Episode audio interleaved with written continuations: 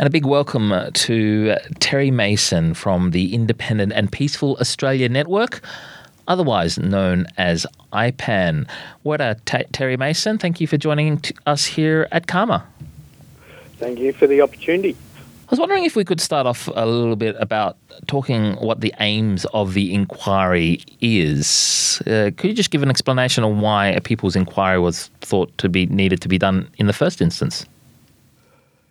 Um, look, this inquiry has been an ongoing uh, inquiry. Uh, it's been back to about 2012, I believe. I wasn't involved then. I've only just come on board recently. Um, but it was a, a, response in 2012 to uh, the announcement of uh, the establishment of much greater US presence and bases uh, within Australia without a lot of adequate um, uh, consultation, and particularly consultation with our mob around the country. There were there was quite a bit of imposition going on on training grounds and where bases would go without proper consideration being taken. IPAN is an interesting group.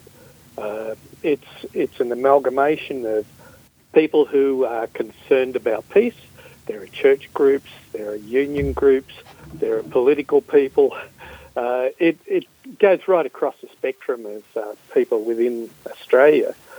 Um, and they were concerned about the implications of where uh, military alliances and military bases and military involvement might take Australia. And I've come on board uh, with this inquiry this time um, because I was, I, like many other people, were concerned that a lot of the reporting around these issues has been, uh, it's been a bit piecemeal. The media will pick and choose uh, what uh, story they want and, uh, and what they'll put out there. Um, and we wanted to make sure that this time we were gathering a wide range of, of, of views because one of the things I was expressing to the the uh, committee was that there's this, still this idea of pan-Aboriginality, that there's one Aboriginal view and one Aboriginal circumstance right around the country. And when you come to things like um, uh, military alliances and uh, military bases and military presence around the country, there's so much diversity there for our, our people. So uh, we wanted to make sure that that, uh, that was reflected in this. And um, I, will I'll harken back to uh, being an academic. I was involved in the review of um, Aboriginal education, I won't say in which state, uh, about 15 years ago. And there were oral submissions and written submissions coming in. And my job was to do a concept tree on all of the Aboriginal uh, concepts coming in from these submissions. And I was looking at it, and there was no mention of racism. Mm. And I said, look, there's no mention of racism here. And I've been looking at the past reports, and there was no significant mention of racism, but there's a lot of racism being expressed here. And How so? they were denying it. And what the problem was, our mob were say circumspect and polite. They weren't about to say this teacher is racist or this person on the reception desk at the school is racist. We were describing racism. We were describing actions. So they were putting it down as school culture. And it took about three months of debate before they put in, for the first time in that report, a heading of racism. Now, that's, that might give a background of why I wanted to get involved in this, uh, this network's uh, report this time, because if you don't have the lived experiences of what's gone on in this, this type of communication, then it can be really hard to know what people are, are, are stating if you're looking at it from a Western point of view and not a mob point of view. Why do you think it's important for Aboriginal people to either question or, or talk about things like the uh, alliances between countries like Australia and the US? It's uh, it is important because um, we're still sorting out in this country the issue of sovereignty and self-determination and true land rights, um, and where culture and custodianship uh, fits in with that, and then the ongoing social and economic and environmental impacts and implications. And there's been there's been very little uh, conversations around how military alliances might impact on that, and even within our communities, uh, it can can be uh, quite divisive. Um, we've got a situation where this morning they've just announced on the ABC that along with the nuclear submarines there is intended to be more um, uh, military aircraft bases uh, put into Australia. Um, this is all news to us. Where are they going to be? Whose land are they going to be on?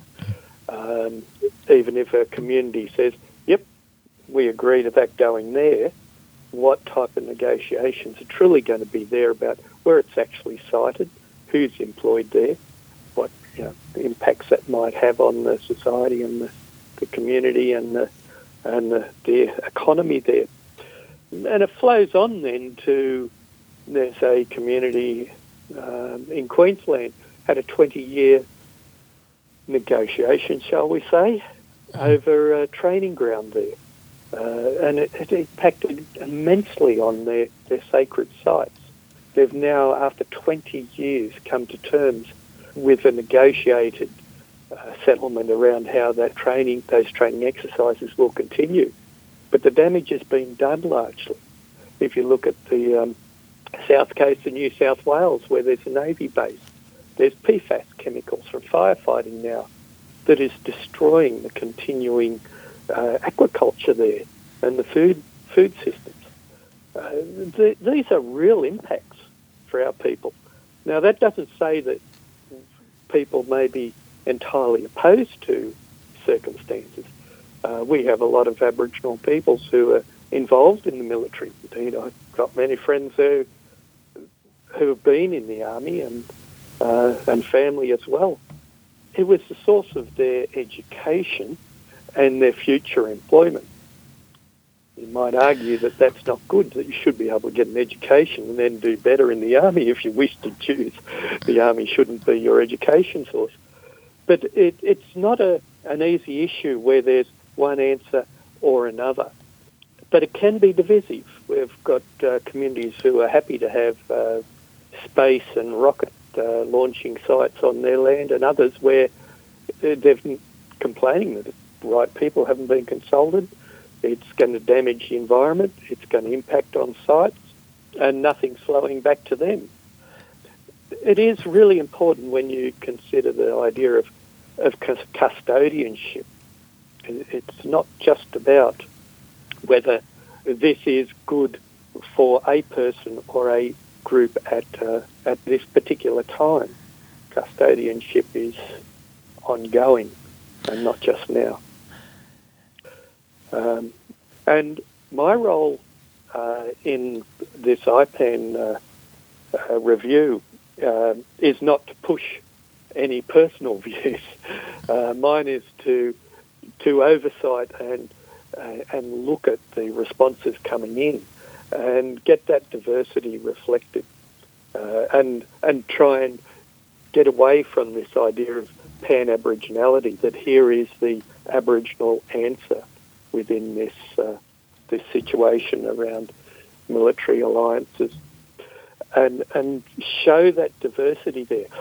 I see this time this inquiry being the start of a conversation and and the, uh, and the ability is there for us to be able to bring in uh, these diverse and uh, uh more informed conversations uh, that will trigger for the next inquiry they have in a few years' time a wider range of informed views. So I see this as a fairly new situation for us, a new involvement, and one where we're, we're starting off the conversations in a national way to reflect all those local issues. So uh, I see it as, as a positive. The forum comes at a time, and you've mentioned it also briefly earlier in this discussion, that we hear about the recently announced AUKUS agreement, which sees nuclear submarines deal with the US and the UK. Um, how apt do you think it it is that we hear from First Nations people in the country, particularly at this time in history, uh, especially with announcements like we've seen this week from the US President, UK Prime Minister, and our Prime Minister? I find uh, it an interesting circumstance. I think everyone's been a little taken by surprise that uh, there's been such a, a dramatic shift in the understandings of where Australia would be sitting concerning nuclear um, powered military equipment. Um, but certainly it raises the questions for our our peoples of uh, where are the bases going to be? Is there consultation around uh, how that will affect local communities? Um, is there any advantages to our communities? Are there any threats? I, I couldn't answer any of these questions at the moment. Um, I don't know who could. Uh, I'm not aware of any Aboriginal peoples around the country at all uh, being involved in that. Are you confident yeah. that Aboriginal people will be involved in the discussions if, say, more bases were built in remote locations? Uh, I suppose similar to Pine Gap here in Central Australia? I'm not confident at all uh, because I've not seen that demonstrated in the past. Do you think that there is certainly a, uh, a, a hesitancy from First Nations people, especially in remote communities, to see military bases be built on their lands? The understandings and the conversations I've had with people around the country uh, uh, in my travels, um, there's in many cases a greater hesitancy to have bases on their land because of the lack of consultation and uh, the lack of ability to negotiate the terms of bases and where they are and how they operate and the interaction between people and those involved in the bases. Um, and that's totally separate from uh, the wishes of some people to be involved in the military. So there's two different streams of involvement there. But um, certainly there has been expressed in some of the submissions. I don't want to preempt anything here, but there has certainly been in some of the submissions that have already come in uh, an expression of uh, suspicion um, around how much uh, respect and involvement in negotiation uh, there has been and there will be in relationship to the responsibilities of custodianship. And that's been coming forward that um, people are concerned about their responsibilities and custodianship towards land uh, as opposed to human involvement with the, the base or the military. Has there been any exploration of what alternatives are to, say, a US Australian alliance and where Aboriginal and Torres Strait Islander voices are in that kind of aspect? Do, do you see that there is any other um, alternatives to a military presence here in Australia? I'm not aware. That doesn't mean it's not there, but I'm not aware of any alternatives that have been discussed at uh, at any any uh, great level. Uh, and that's one of the hopes of IPAN here, in mm. that we start the conversations that may open up some of these discussions, and look forward to that opportunity to to uh, see that happen. In terms of foreign policy, where do you see First Nations voices leading towards? Do you think First Nations voices have a place in foreign policy in this country? talking personally, yes, I do think there is a need for that. Uh, I'm a strong advocate for uh, treaties, um, and uh, and part of the um, process of negotiating treaties uh, would uh, bring up the situation of, uh, of Aboriginal peoples' relationships, both with wider Australia and internationally, and with uh, Aboriginal peoples around the world. So, yes, I, I personally do believe it's important. Now, the People's Inquiry are still calling for submissions, and I, I believe it's until next week that you are calling for submissions. Is that right? That's certainly right. Yes. Yeah. Um, it, there's several ways people could do that. Uh, yeah. If they're on Facebook, they could just uh, type into the search bar at the top IPAN, and they will get uh, the Independent and Peaceful Australia Network uh, Facebook site, and they could post it uh, into messages there. Um, for people uh, around the Central Australia area where you are, mm there's a Gmail um, address. That's ipan, I-P-A-N dot Alice Springs at gmail.com. If they want to send it to you, we'll get uh, Jonathan Pilbrow from IPAN in Alice Springs to come and pick them up.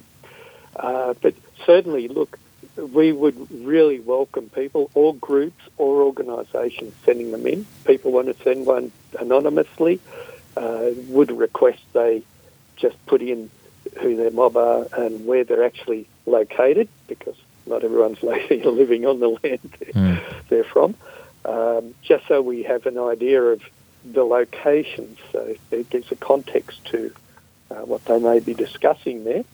It could be just a couple of sentences, or it could be a chapter of a book almost. We we don't really mind. It's it's it's up to people to uh, to send us what they wish to send us. Uh, and we look forward to the diversity of these uh, because that's what we're trying to get an overview of, of what's out there uh, and what people are thinking. Terry Mason, thank you very much for having a yarn with us here on CAAMA Radio. Thank you for the opportunity. Enjoyed it.